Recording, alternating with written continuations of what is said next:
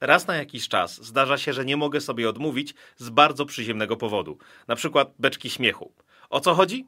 Badacze z Sentinel One, analizującej grupy cyberprzestępcze z całego świata, opublikowali niedawno artykuł o Gaza Cybergang. Wygląda na to, że mają oni zbieżne cele z Hamasem.